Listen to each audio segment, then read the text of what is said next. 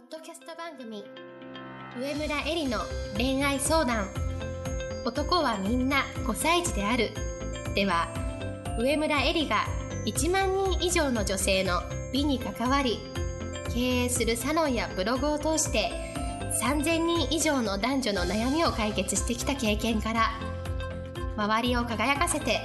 自分の輝き自己実現していくためのメソッドをお伝えしていきます。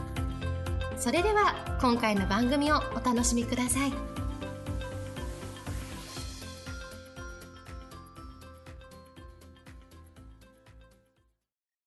こんばんは、上村えりです。今日も、ポッドキャスト、上村えりの恋愛相談、男はみんな5歳児であるを始めたいと思います。それでは、いつも通りアシスタントのきみおさんから今日の質問をお願いします。はい。今日の質問は、エリさんが妊娠を決断されるまでの経緯を書かれたコラムを読み、立場は違えど、いつも最終的な決断ができず、いろいろ言い訳をつけている自分が情けなく、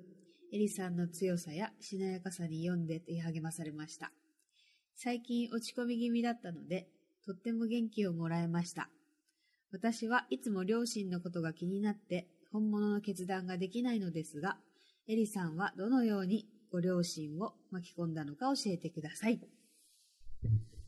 はい、ありがとうございます。えーそうなんですよ。実はですね、あのーまあ、妊娠を決断して、今の状況を、あの、コラムに書かせていただきました。で、えっ、と、コラムを書いている先がですね、あの、ブログとかではなくて、ドレスという、あの、もともとあった雑誌媒体のウェブ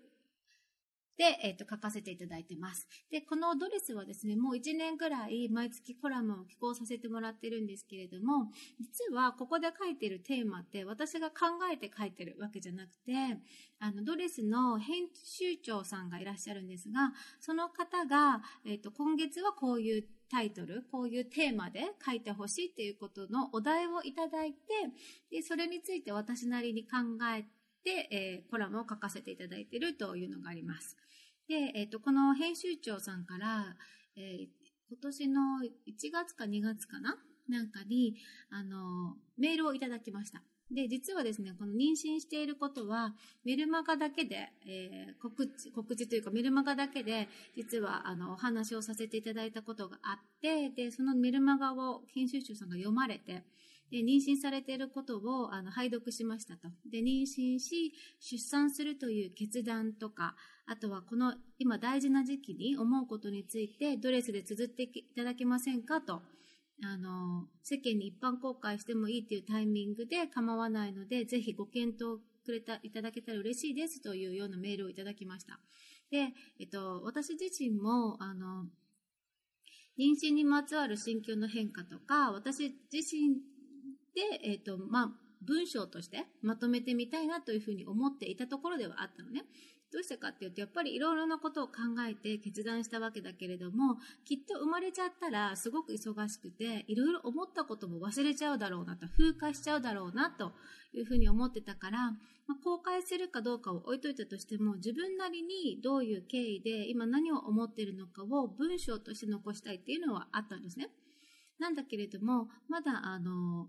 このね、妊娠っていうものに関しては相手もいることだし、まあ少なからず赤ちゃんにも関わることだし、あの、まあ自分だけのことではないので、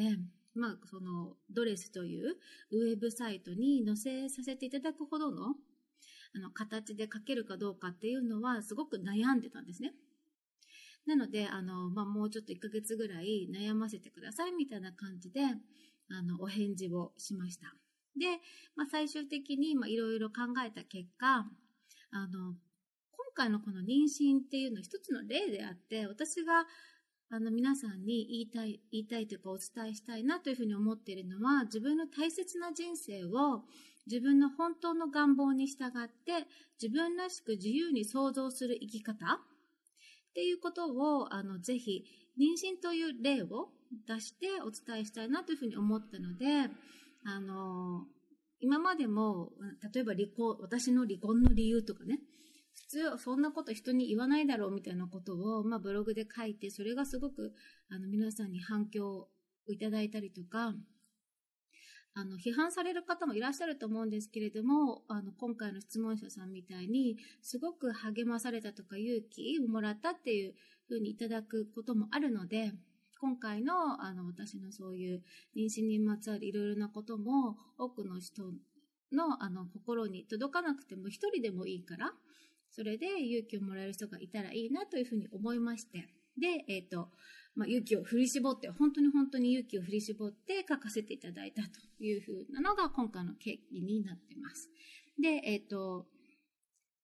皆さん自分らしく自由に生きたいっていうのはあると思うんですけれども、私がいつも心がけてるのは、やっぱり人間っていうのは一人では生きていけないと。だから、ただの自分勝手では本当に一人ぼっちになっちゃうんだよね。それって自分が本当にやりたかったことなのかって言ったら、私が考えるに、だったら、あの、周りの意見を聞いて生きていく方がいいと思うんですよ。一人ぼっちになるぐらいだったら。でも、やっぱり自分らしく生きたいっていうふうに、やっぱり心の奥底で何かがうずくんであれば、周りの人たちをどのように心地よく巻き込みながら、自分のありたいようになりたいように、生きるにはどうすればいいかってことを私はずっと考え続けてきました。で、実際に起業をしているし、今回は妊娠という形になったんですけれども、それについて今日お話しできればいいなというふうに思ってます。なので今日のテーマは、周りを巻き込みながら自分らしく自由に生きるということです。で、あの、それを私の妊娠を決断するところからどのように家族、特に両親に、ま納得してもらったかってところをお話しできればというふうに思います。でまず、本物の決断とはというところをお話ししたいんですけれども、多くの人は決断をする前に、この質問者さんにあったように、あの、周りの意見とかご両親の顔色を伺ったり、例えばまだ起きてないのにもかかわらず、いろいろ考えてリスクを想像して思い悩んだりしている人が多いと思うんです。で、でもね、あのー、そういう方々の共通することっていうのは何かっていうと、いつもどこかで不安だったり悩んでるんですよ。それでそれが消えないのね。で、それは当たり前でどうしてかっていうと、自分の心の底から湧き上がる願望を押し殺して、周りの人の顔色を伺って、周りの人の価値観に沿って生きることっていうのは、息苦しいのは当たり前なわけですよ。で、じゃあ、あの、息苦しいあの、今の状況からどういうふうに打開していけばいいかって言ったら、私は自分の内側から湧き上がってくる本物の決断というものに、やっぱり従っていくことだと思うんですね。で、やに頭っていうのは脳みそっていうのは考えれば考えるほどやらなくていい理由とかやらない方がいい言い訳っていうのを考え始めるわけ。だから、そうすると結局本物の決断を思っても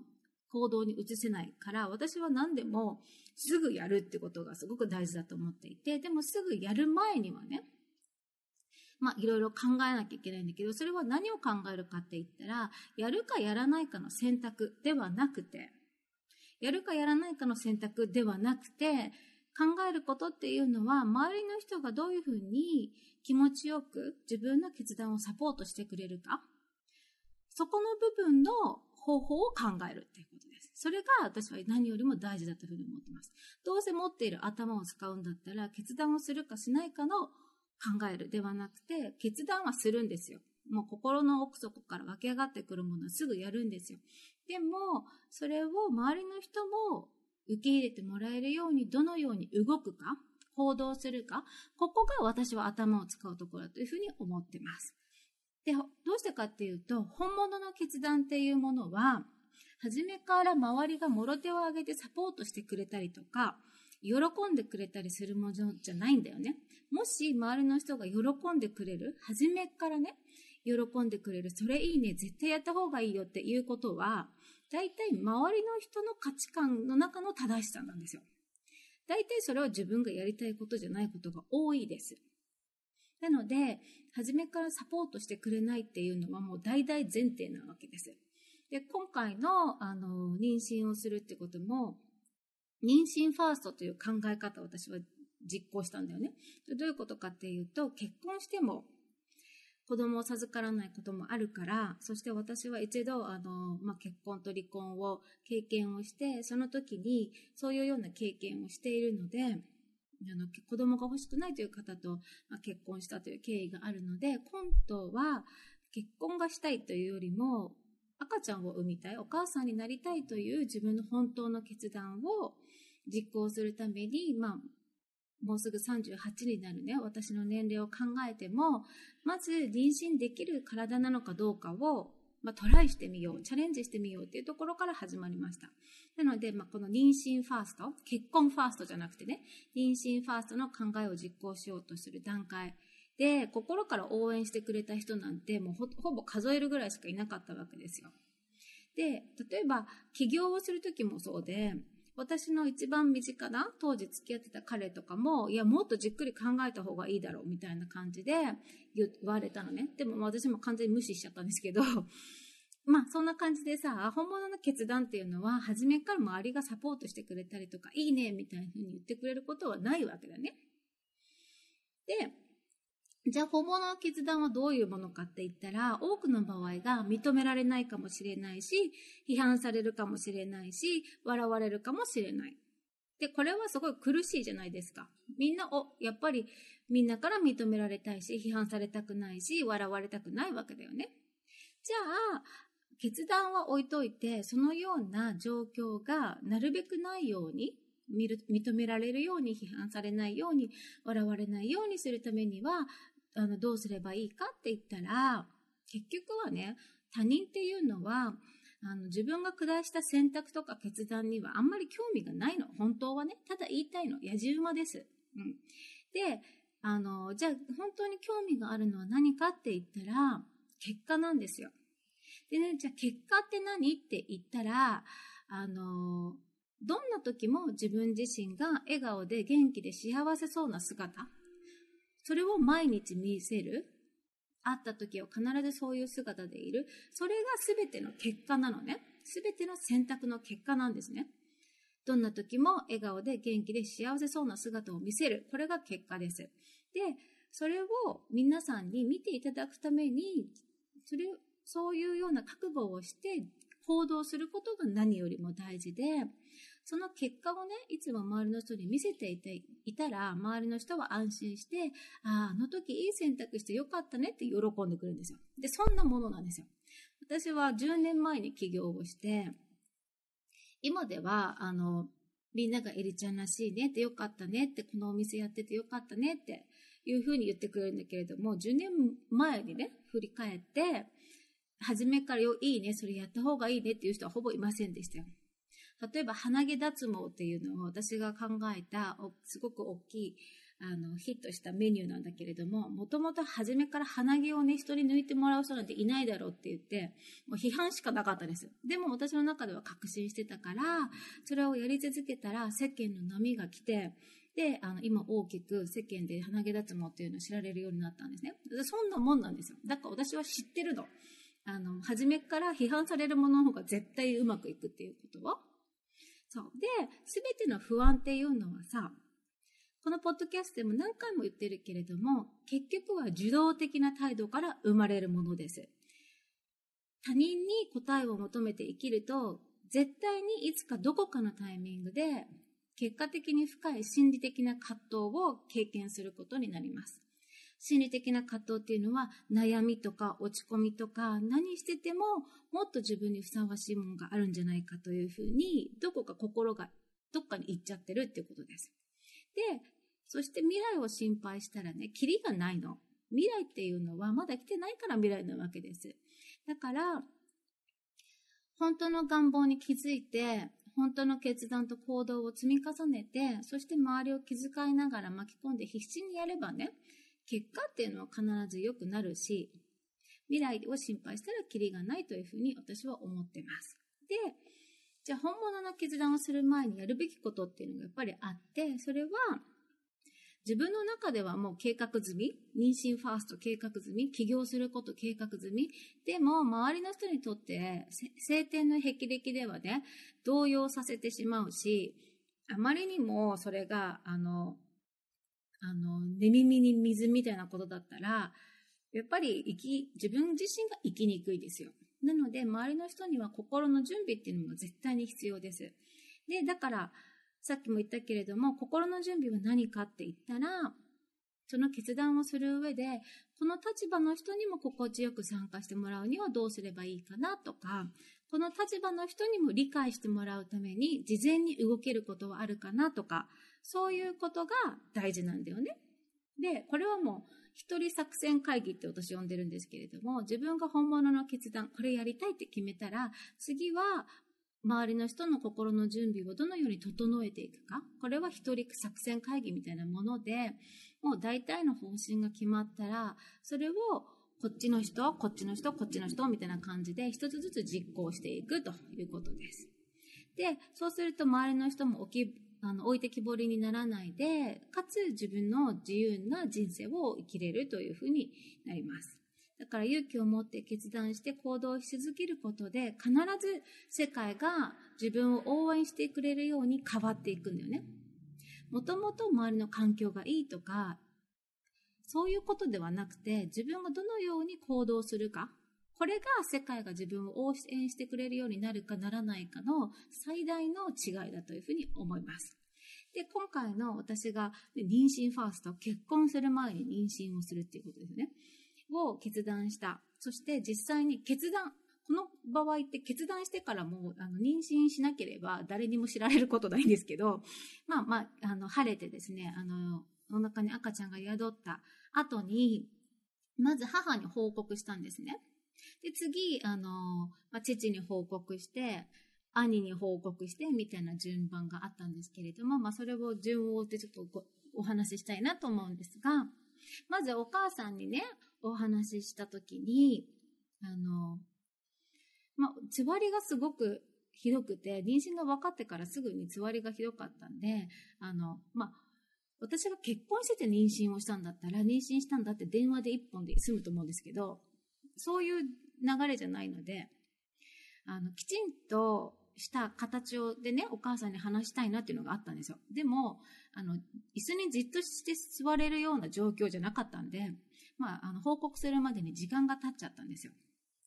で、まあ母からしてみれば、私と母って結構2週間に1回ぐらいランチしたりしてるんで、あれ最近全然連絡ないないな、みたいな。きっと何かあるんだろうなというふうに思われてたみたいなの。で、まあ、あの、少しつわりが良くなってから母に、あの、ランチにお誘ってね、それで話した時に、なんか、あなた最近大丈夫？とか言って言われたんですよ。全然連絡ないじゃないみたいな。いや、実はねって。妊娠したの？って言ったらもう、はぁみたいな、もう超びっくりしたんですよ。それそうです当たり前ですよ。結婚してないんだから。うん。でね、あの、とってもとっても驚いたんだけれども、でも、あの、コラムに書いたように、どうしてね、妊娠ファーストという考えに至ったか？っていうことを話したら、母は女だからエリの気持ちがよくわかるって言ってくれたんですね。で、ママも隣で見ていてね、いつまでこの人はね、仕事をやり続けるんだろうと。いつまで一人で生きていくんだろうというふうに思ってたと。で、チャンスがあるなら、あの、ぜひ子供を産んでほしいってママは心の中で思ってたけれども、でも、あの、あまりにも仕事に精を出している娘を見てね、それを口に出すことができなかったというふうに言ってたの。だから、あなたの決断は理解できると。で、もう一つ、あの、母が言ったのは、子供がいるってやっぱり本当に素晴らしいことだと思うよって。どうしたかっていうと、あの、子供がいるだけで、やっぱり一人の時よりも力強く諦めないで生きと生きていこうっていうふうに思えるものなんだよっていうふうに言ってくれたのね。だから、ね、一人であの、結婚しないで生きていこうが、やっぱり結婚してもね、いいね、全然いいんですけれども、子供がいるっていうのは女性がすごく力強く生きていくために、一つすごく大きなことなんだと思うよっていうふうに、あの、母は言ってくれました。で、あの、母も私もなんですけれども、まあ、懸念事項は何かって言ったら、どうやってパパに伝えようかなんですよ。で、私のあの、両親って、すごいあの元気で明るくてパワフルな感じなんですけれども、結構ね、保守的なところ、現代的なんだけれども保守的なところがあるんですよ。でもね、あの子供の私の生き方を目の当たりにいつもさせられて、もう突きつけられて、いつも価値観を現代的にアップデートさせられず、追えないみたいな状況になっているので、例えば結婚するときもそうで、あの、結婚するとき、実は私はね、あの、結婚をしに、両親に挨拶しに行ったんじゃなくて、その当時付き合ってたパートナーと同棲したいと思って、で、両親に同棲したいって伝えに行ったのね。そしたら、同棲するなら席を入れなさいって言われたの。で、あの、まあ、席を入れる、結婚することになったわけ。で、まあ、2年後ぐらいに離婚をすることになるわけですよ。そしたら両親からしてみれば、その当時ね、離婚をするっていうのは何か性格的に欠陥があるんじゃないかとか、何か大きな問題があるんじゃないかというふうに多分どっかで思ってたと思うんですよ。なんだけれども、自分の大切に育ててきた娘がね、離婚したっていうふうになった時に、あ、離婚って誰にでも起こりうることなんだっていうふうに考えが変わったのね。そして今では、結婚する前に同棲した方がいいっていう考えになってるの。もう180度変わってるわけですよ。前は同棲するなら籍を入れなさいでしょ今は、いや、やっぱりさ、ちょっとあの結婚すぐしないで同棲とかした方がいいよね、みたいな考えに変わってるわけ。だから、親っていうのはさ、もしかしたら子供子供と大体30年ぐらい時代が違うわけだから、その子供の生き方をね、もう突きつけられて価値観っていうのをアップデートさせられるものなのかなというふうに思うんですが、でもまあ、うちの父はさ、あの、結婚と離婚と同性に関してはそういう考え方になったけれども、まだ出産に関してはね、結婚して出産するっていうのは当たり前だと思ってるわけですよ。だから、どうやってパパに伝えようかって、ママは女だからあなたの気持ちは理解できるけど、パパは難しいと思うみたいな感じで。で、あの、まあ、お母さんと二人でね、ちょっと作戦会議とかをしてたんですけれども、でも私の母は、あの、すごい正直な人だから、私は実家を出ても長いんですけれども、母は父と一緒に暮らしているわけで、その中で、あの、知らないふりして過ごすのがすごい難しかったみたいで、まあ、ちょっとた、ったら言っちゃったの。なんか、あの、テレビ見てる時に、なんか、エリが妊娠したらしいとか言って、言ったらしいの。そしたら、なんか、あの、パパが、なんて言ったかっていうと、それは最悪パターンじゃないかって言って、黙りこくっちゃったんだって。で、そのまま自分の部屋に行っちゃって、もうその日は出てこなかったみたいな感じなのね。だから相当ショックを受けたわけですよ。で、翌日になって、でもまあ少しずつ、あの、気持ちがね、あの、落ち着いてきて、で、まあ、一晩寝て、二晩寝て、二晩寝て、みたいな感じで落ち着いてきてはいたんだけれども、まず直接私からその話を聞いてないから、もやもやもやもやしてたわけだよね。で、あの、妊娠5ヶ月になった時に、あの、犬の日っていうのがあるんですけれども、あの、まあ、1ヶ月に2回ぐらいあるらしいんですけど、まあ、妊娠5ヶ月の犬の日っていうのに、あの神社へね、安産祈願に行くっていうのがなんか昔からの習わしみたいで、で、私はそれに、あの、行ったわけですよ。母と一緒に。で、そしたらその時父もついてきて、私は妊娠してから初めて父にその時に会ったの。で、どんな顔して会っていいのか分かんなかったけれども、もう来るって言うからしょうがないから行ったわけですよ。で、まあ、安産祈願の時は、周りにも他にたくさん人がいたからね、特に何か話すわけじゃなくて、で、その安産祈願が終わった後に、近くでランチをしたのね。で、まあ、その時に、まあ、父に私から直接、どういう経緯で、こういうような状況になったのかを話しました。で、あの、私自身も、あの、直接ね、会って話に行かなきゃいけない、行かなきゃいけないっていうふうに思ってたんだけれども、でもなかなかどんな顔をして話に行けばいいのか、勇気と覚悟ができないでいたのって話しました。で、それくらい今回のことはお父さんを一時期でも悲しませて落胆させるっていうのが分かってたからって。で、それはどうしてかっていうと、やっぱり小さい時から私がやりたいことを尊重してくれて、留学もさせてくれたし、社会人になってからも、起業するって言ってからも、いつもいつも、あの、応援してくれてることをすごくよく分かってたからね。だからそそれだし、やっぱり、あの、ま、私の周りにね、素敵な人たちに囲まれて、日々不自由なく幸せに暮らせるのは、やっぱりそういう風な女性に育ってほしいっていう風に両親が長い間をかけて、大切に育ててくれたんだっていうことがいつもよく分かってたし、それに対して感謝してたから。だから、あの、私自身も自分の将来を考える上で、いつも両親が、あの絵の感謝が根底にあったし、いつも両親が、二人が喜んでくれる人生を築いていくことが、恩返しであり、親孝行だっていうふうに思ってたからね。だから、あの、父が絶対に悲しむ、初めは悲しむだろうなっていうのは分かってたよって伝えました。でも、あの、次はこういうふうに説明したんですよ。本物の決断をした自分の心境を説明しました。それは、現在の状況っていうのは一般的な常識から見れば、それと、ね、幸せって考えてるものとほど遠いものを選択したように思われても仕方がないというふうに重々承知してるんだけれども、でも実はこれは突発的な思いつきの出来事ではなくて、私なりに自分の幸せな未来を考えた結果なんですと。で、この選択が吉となるかは、あの、選択し、ということではなくて、今からの日々の積み上げていく毎日にかかってくると思っているし、この人生が終わる時に、あの時の選択は間違ってなかったっていうふうに自分が心から思えるように、自分のこれからの未来を作っていきたいと思っているっていうふうに話しました。だから私としては父が絶対落胆するってことも分かってたよと。それでもう決断したんだよって。それなら、その理由は何かっていうとっていうふうに順を追って話したんですね。だから私のわがままなタイミングではあるんだけれども、でも、あの、そのチャンスをつかんでね、あの、今から精一杯努力していきたいというふうにあの伝えました。そした父の反応っていうのは、あの、父はすごい冷静な人なので、いつも論理的に物事を話すのね。だから、そのランチの時もすごく冷静に話を聞いてくれて、で、父の思ってることを話してくれました。で、それは何、何だったかっていうと、初めに、あの、お母さんから聞いた時は本当にびっくりしたと。で、それと同時に自分の子育てに自信を喪失して、しばらく呆然としてたんだって。部屋にこもってたわけですよ。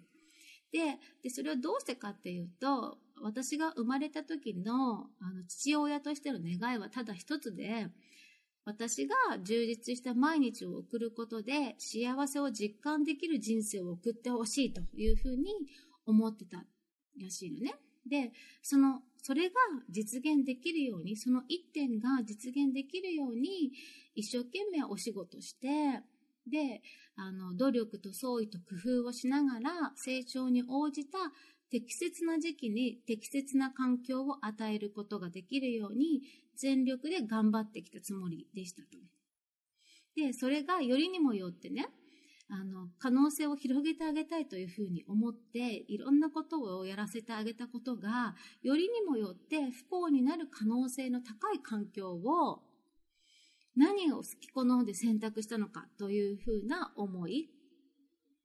感想を持ったというふうに言われました。でも、あの、私の母ってすごい強いから、母が父に言ってくれた言葉があって、それは、これをね、現実として受け止めて、これから、あの、エリと赤ちゃんが幸せに生きていける手助けをする以外に、私たちに残された道はないのよっていうふうに、母は父にね、強く言ったらしいの。それでだんだんと自分の気持ちが、まあ、そちらに傾いていったと。だから今は、まあ、エリから直接こういうふうにね、ちゃんと話をしてもらえて、すごい嬉しいし、あの、現状をね、ベースとして、そこから価値ある素晴らしい親子の人生を築いていってほしいというふうに言ってくれました。で、えっ、ー、と、何がよ、何があろうとね、我が娘であることがかわは変わりなくて、パパの誇りの娘だから精一杯頑張って生きてってねっていうふうに言ってくれました。で、あの、その後ですね、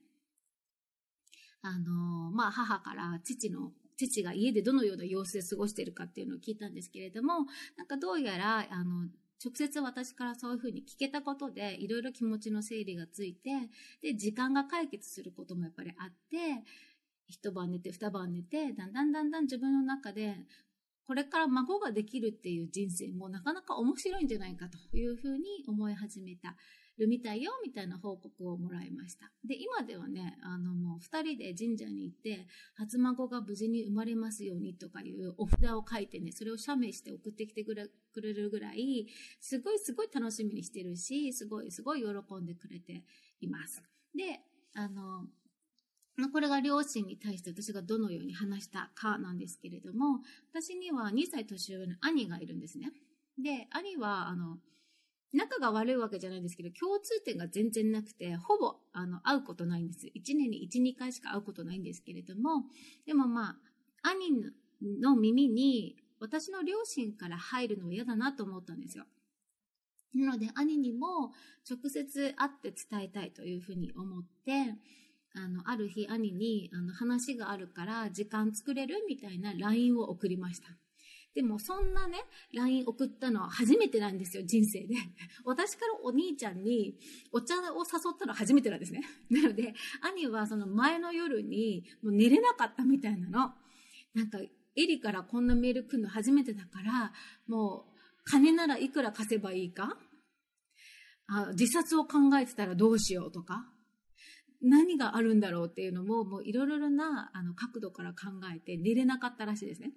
で、まあ、実際会って、そのね、妊娠してんだっていう報告をしたら、あの、現代ではね、驚くことではないから、それくらいなら LINE で言ってくれればよかったって言って、無駄に心配したとか言って冗談で言われたんですけれども、で、あとは、まあ、私の兄も両親がどういうふうに受け取ったのかっていうのがやっぱ気になってるみたいで、私の両親の心境っていうのをまあ伝えました。で、兄は、あの、きっとね、お父さんは、あの、聞きたくても聞けないことがたくさんあったり、いろいろ考えてることがあると思うよというふうに言っていたんですけれども、でもやっぱり両親の遺伝子、そして、あの、俺の遺伝子でもあるものをね、受け継ぐ人ができてよかったって言って、一つの役割を果たしたっていうふうに言われました。で、世間的に順番は違うけど、女の人生として子供を産める時間は限られてるから、その可能性を叶えられてよかったんじゃないかというふうに言ってくれました。で、これは兄らしいんですけど、人生は攻めた方が楽しいんだって言って。で、俺の妹だったらそれくらいやってくれないとダメだって言って。総じて成功パターンだなって言って、まあ妹を気遣って元気づけてくれました。だからまあね、兄と普段会うことないんだけれども、優しいお兄ちゃんだなというふうにまあね、改めてこのことがきっかけで、そういうふうに、あの、兄弟が近づいたっていうのもすごいいいことだったなというふうに思います。で、まあ、ここまでが私の家族にどういうふうに伝えたか、巻き込んでいったかの経緯なんですけれども、まあ、まとめますと、あの、感情を伝えているんだけれども、感情で伝えないこと。繰り返すけれども、感情を伝えてるんだけど、感情で伝えないこと。これがすごくすごく大事なんだよね。で、感情っていうのはとても主観的なことなんだけれども、なるべくその自分の感情を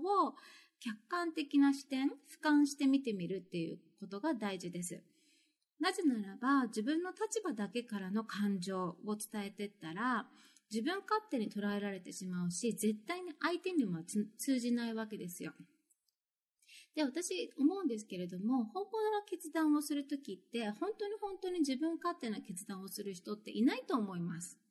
やっぱり自分もの人生も大事だけれども、必ず両親のこと、周りのこと、いろんなことを考えた上で、でも、それでも自分のやりたいことはこれなんだっていうふうに決断してると思うんだよね。だから、みんないろいろな人の顔が思い浮かぶわけじゃないですか。だから、決断を下す前に、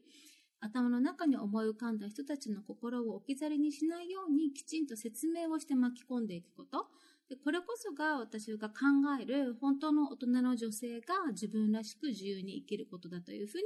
思っています。で、それを私は今回の、まあ、妊娠ファーストという決断と、まあ、妊娠をしたということを、あの、例にね、皆さんにお伝えできればいいなというふうに思いまして、まあ、コラムであるとか、あとは今回のポッドキャストで、まあ、長々とお話をさせていただきました。で、